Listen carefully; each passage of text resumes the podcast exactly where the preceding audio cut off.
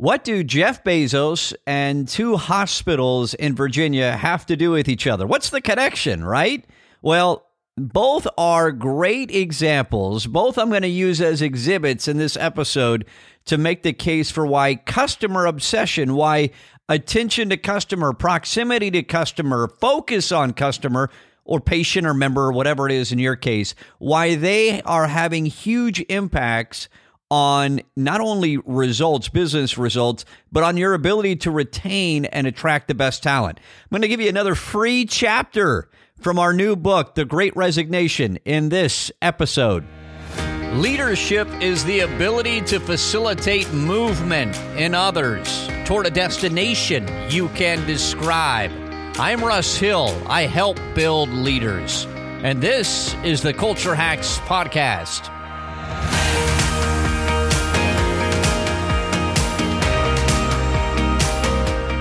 Welcome into the Culture Hacks Podcast. I'm Russ Hill. I make my living coaching executives impacting their results. And it is hard to lead people, isn't it? Man.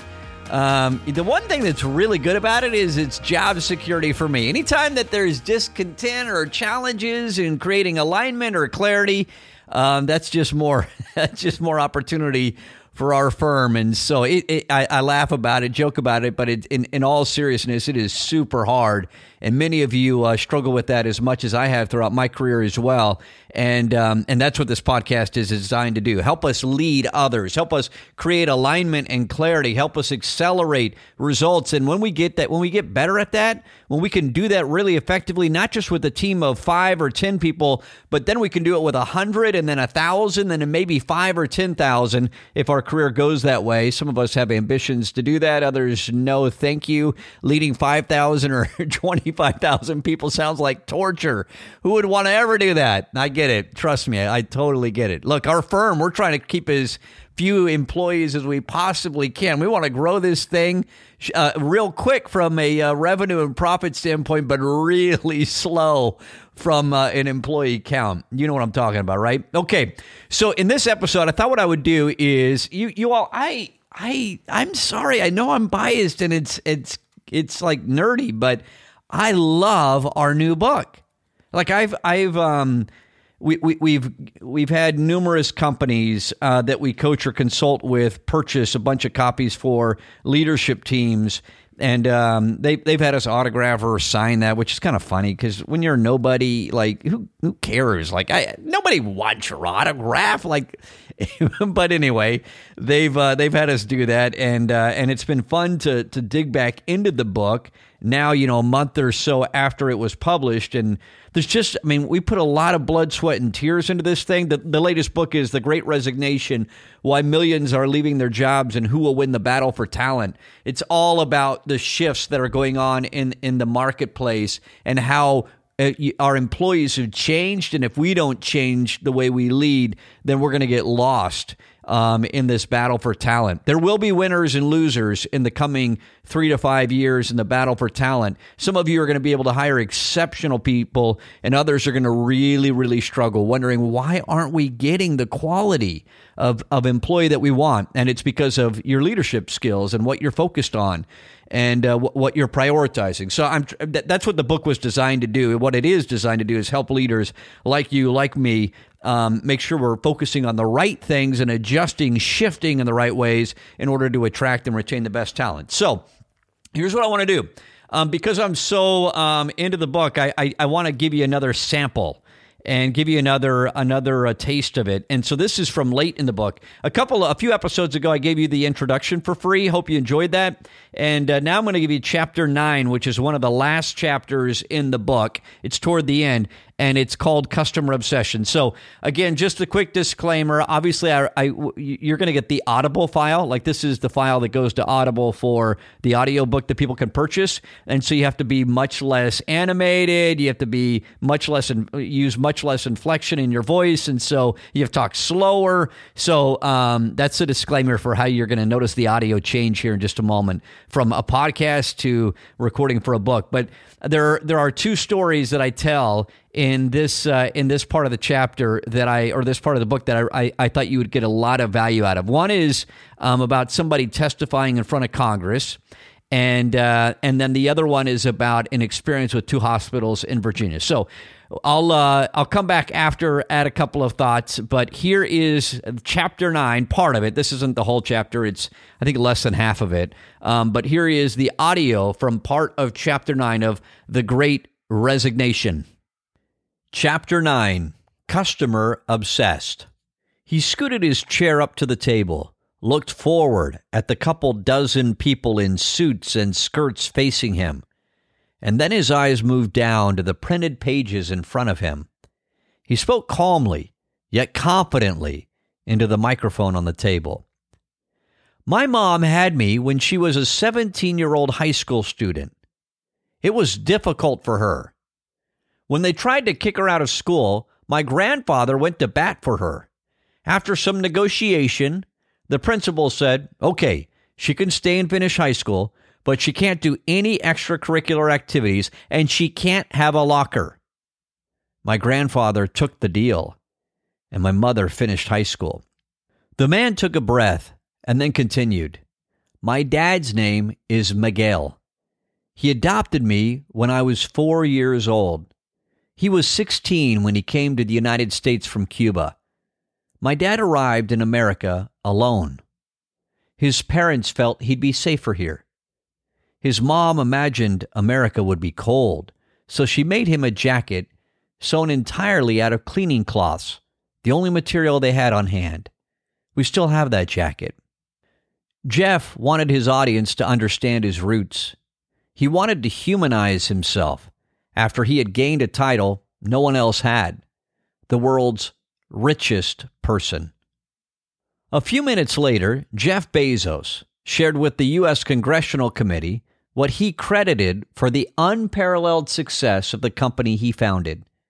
Amazon now has more than 1 million employees.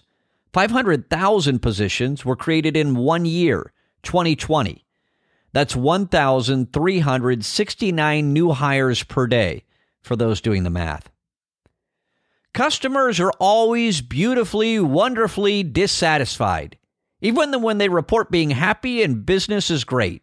Even when they don't know it yet, customers want something better. A constant desire to delight customers drives us to constantly invent on their behalf. No customer ever asked Amazon to create the Prime membership program, but it turns out they wanted it not every business takes this customer first approach, but we do, and it's our greatest strength, Bezos said. It's Amazon's greatest strength because it not only affects revenue and innovation, but it also affects their ability to retain quality employees. Wait, how? Glad you asked. Our research into attracting and retaining the best people continually took us to the same starting point the customer. In our first trip to South Lake, Washington, we were skeptical of what we had heard Bezos say publicly. His word choice was cute, describing customers as beautifully, wonderfully dissatisfied is the type of thing an executive says in front of Congress. But step into one of their internal meetings, and it wouldn't take long to hear very different adjectives used to describe customers if you heard them brought up at all. We had been invited to Amazon City, otherwise known as downtown Seattle, to run a couple of days of strategic sessions that would be attended by hundreds of Amazon leaders. We were surprised at the invite since the word consultant is profane in Bezos land. But somehow we were given security badges. In the weeks leading up to this meeting, we studied everything we could find about Amazon's culture. You can't Google that phrase without finding tons of references to Amazon's leadership principles. We've mentioned one of them already in this book. We wanted to review the first one here customer obsession. Leaders start with the customer and work backwards. They work vigorously to earn and keep customer trust. Although leaders pay attention to competitors, they obsess over customers. Impressive, right? But then again, how many companies write fancy statements like this at management offsites and then fail to operationalize them? We intended to spend part of the first two days at Amazon probing to see if this mindset really existed. It turns out we didn't have to do any digging. Within minutes of the meeting starting, the word customer kept coming up over and over again. No matter what topic was brought up, everyone in the room insisted it be considered from the customer's perspective. It was as if the boss of this team was the customer. We had never witnessed leaders of an organization talk about their customer more. Where groups and other companies worry about how their decisions will be received by leaders above them or around them on the org chart, this group in downtown Seattle was fixated on how the customer would interpret everything they do. Within mere minutes of gaining access to Amazon's headquarters, we were sold. This company was different. It truly was customer obsessed. Cultures like that don't happen by accident. They are created. But how? And how does all this talk about customers help you retain your best people? Glad you asked. We're headed towards answering that question. We saved this chapter for last because it's what we want you thinking about as you prepare to finish this book. We want you thinking about the customer. Two very different hospitals. The largest hospital chain in the U.S. asked us to travel to Virginia to figure out why two of their hospitals, just a few miles apart from each other, were having such different results.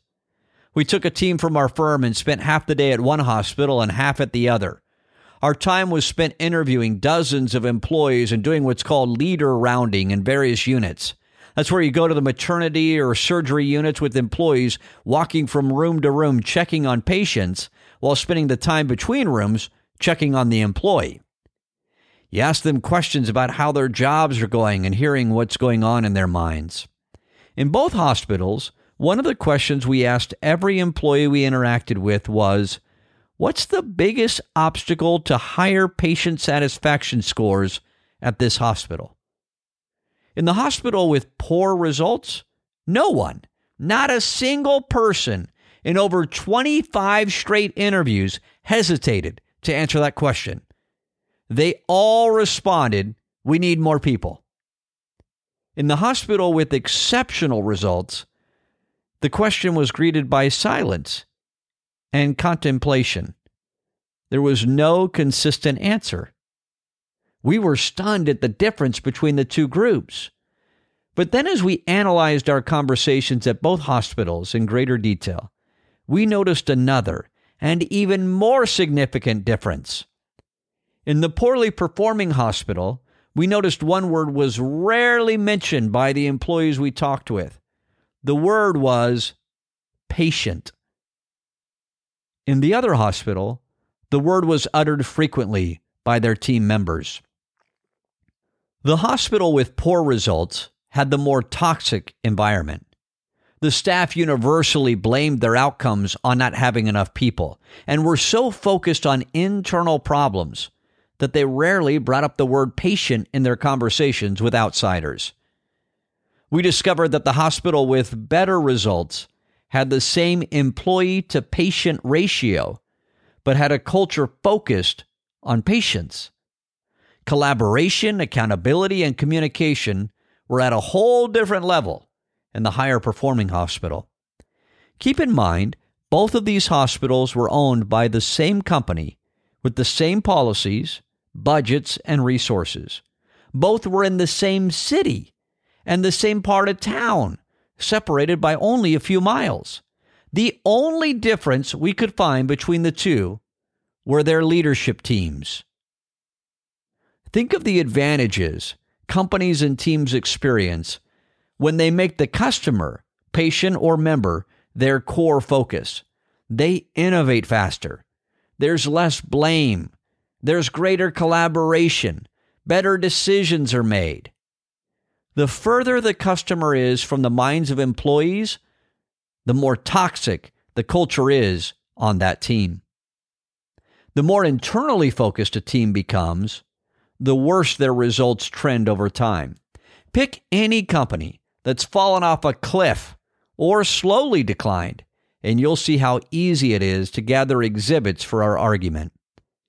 Revenue and profit are lagging indicators. There are leading indicators of success and trouble. Two of them are employee engagement and employee retention. Both decline when people feel like they're caught in bureaucratic molasses, chained down by policy after policy, and stuck in meeting after meeting. Creativity and communication are stifled, and it's not long before the most talented people start heading for the exits. Disruptive companies become such because of their proximity to the customer. Their access to the customer allows them to adjust faster to the increasingly frequent shifts in customer demands. That's an environment that attracts the best talent. Growth attracts talent, and growth comes from giving the market what it wants.